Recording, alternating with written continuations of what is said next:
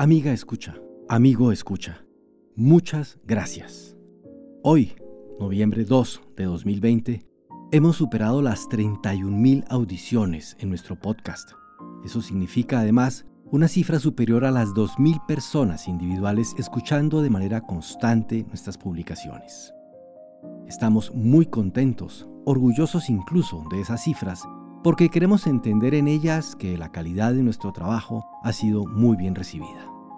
Quiero hoy, si está dentro de sus posibilidades, invitarlo a hacer una pequeña donación para contribuir a nuestros gastos en micrófonos, interfaces, licencias de programa, técnicos de grabación, adecuación acústica de espacios, muchísimos días de entrenamiento y muchas horas de trabajo.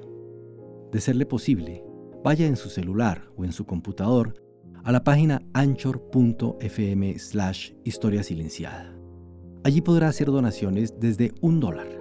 Cualquier cantidad es para nosotros una gran motivación y una ayuda considerable. Le agradezco de antemano su generosidad.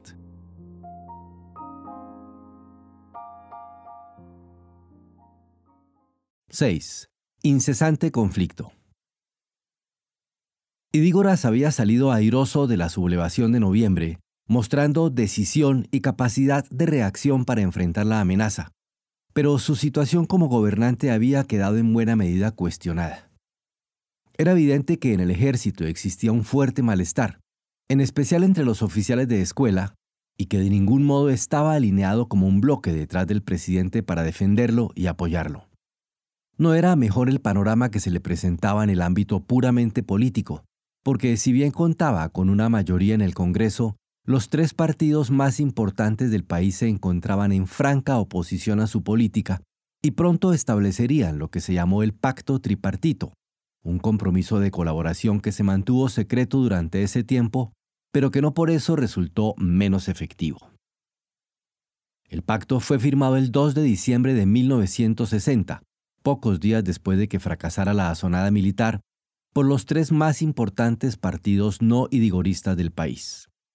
Entre las firmas que aparecen están las de dirigentes realmente representativos dentro de cada agrupación, Salvador Hernández, Miguel Ángel Higueros y René de León Scholotter por la democracia cristiana, Mario Méndez Montenegro, Carlos Agastume Pérez y Manuel Francisco Villamar Contreras por el Partido Revolucionario, y Mario Sandoval Alarcón, Eduardo Taracena de la Cerda y Ramiro Padilla y Padilla por el Movimiento de Liberación Nacional.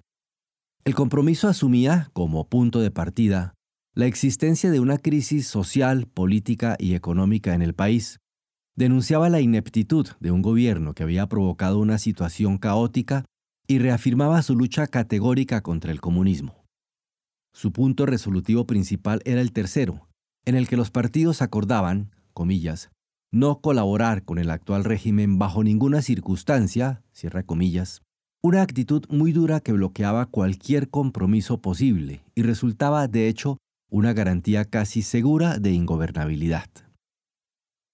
Pero el año 1961, a pesar de las amenazas que se cernían sobre el gobierno, resultó relativamente calmo en lo político y bueno en lo económico.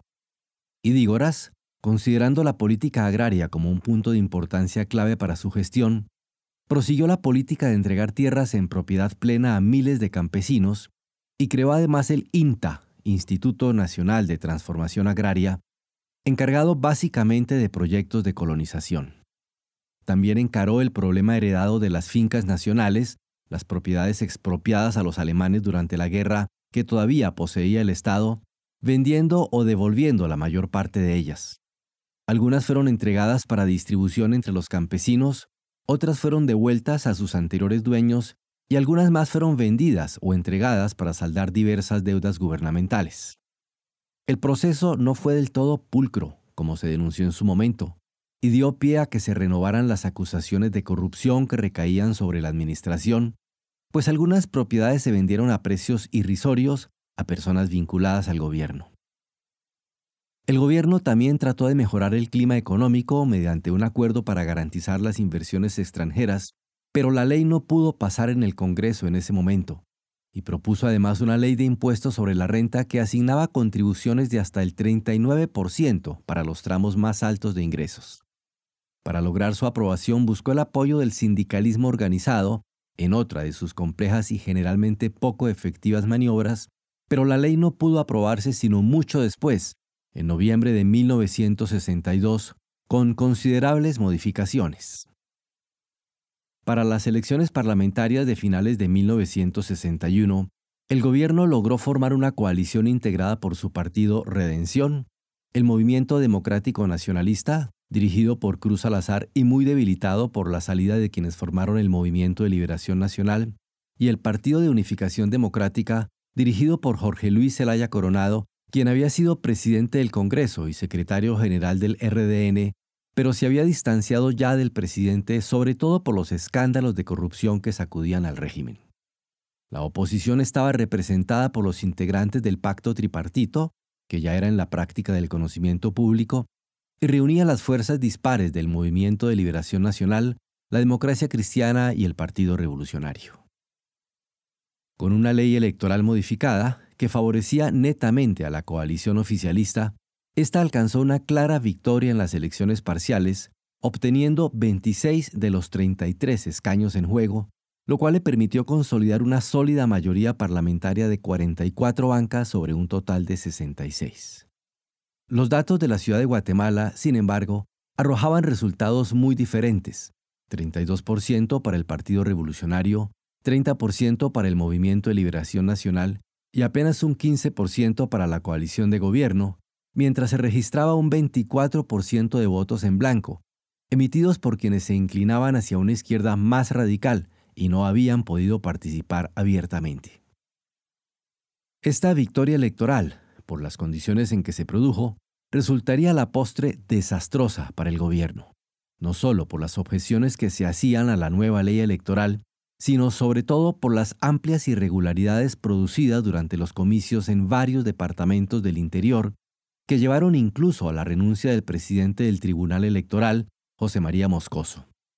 Mario Méndez Montenegro, líder del Partido Revolucionario, pidió la anulación de las elecciones y comenzaron manifestaciones que, si bien no lograron ningún resultado concreto en ese momento, marcarían el comienzo del fin del gobierno idigorista, carente ya de legitimidad ante la mayoría de los guatemaltecos. Las protestas, en las que ahora también participaban los arevalistas y la extrema izquierda, continuaron en enero de 1962 y crecieron en intensidad al punto que el gobierno tuvo que decretar el estado de sitio el día 24 de ese mes, renovándose tal disposición varias veces de allí en adelante. Pronto se pudo apreciar que la izquierda, evaluando que el gobierno estaba muy debilitado y que podría caer en cualquier momento, había lanzado una ofensiva antigubernamental que se desenvolvía a la vez en varios planos. Varios de los oficiales que habían participado en el golpe del 13 de noviembre habían entrado en contacto, en Honduras, con representantes del Partido Guatemalteco del Trabajo, específicamente de la Juventud Guatemalteca del Trabajo, comenzando a diseñar planes para una acción guerrillera. Alejandro de León, uno de los sublevados, retornó clandestinamente a Guatemala para morir en una refriega callejera con la policía judicial en octubre de 1961. Un comando de los mismos exiliados, en el que participaron John Sosa y Turcios Lima, había matado al jefe de la sección judicial de la Policía Nacional, Ranulfo González, apodado Siete Litros, en enero siguiente, culpándolo de la muerte de su compañero. Se trataba, como enseguida se vio, de un preludio a una acción mucho más abierta y más definidamente política que pronto tomarían los alzados.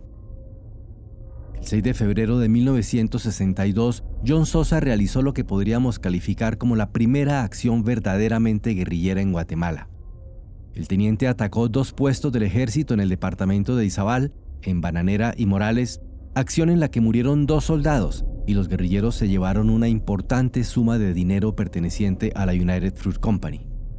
Días después, el 27, el mismo comando que asumió el nombre del MR-13, Movimiento Revolucionario 13 de Noviembre, tomó Radio Mariscos e hizo un llamamiento al ejército para que derrocara al gobierno. Mientras esto ocurría, tomando de sorpresa a un ejército no preparado para la lucha antisubversiva, los pocos oficiales entrenados en esas materias estaban precisamente entre los alzados.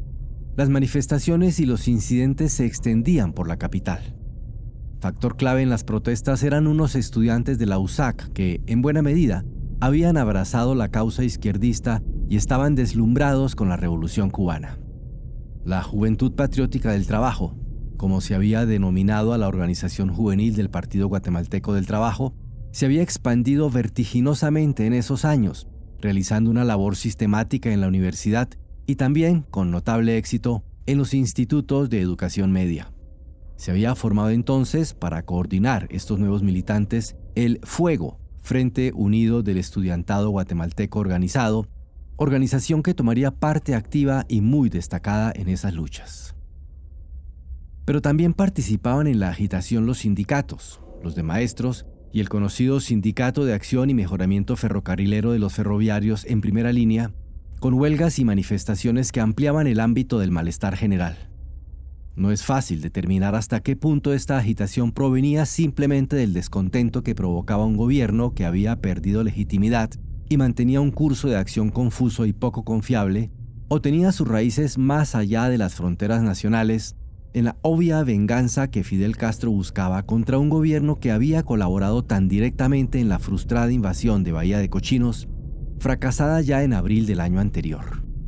Pero son innumerables los testimonios y los datos que apuntan hacia una acción concertada del comunismo que, aprovechando el clima de tensión local, quería sacar provecho de las circunstancias y acabar con el gobierno de Idígoras Fuentes. Durante el mes de marzo y los primeros días de abril, la tensión alcanzó su punto culminante. El coronel Paz Tejada, al mando de una veintena de improvisados guerrilleros que adoptaron el nombre de Frente 20 de Octubre, salió hacia la Sierra de Chuacús tratando de actuar como catalizador que aumentara las protestas y produjese un cambio político fundamental. Fue derrotado el día 13 de marzo después de una breve escaramuza en Concuá, en las cercanías de Chuarrancho, con un saldo de 13 muertos y varios detenidos.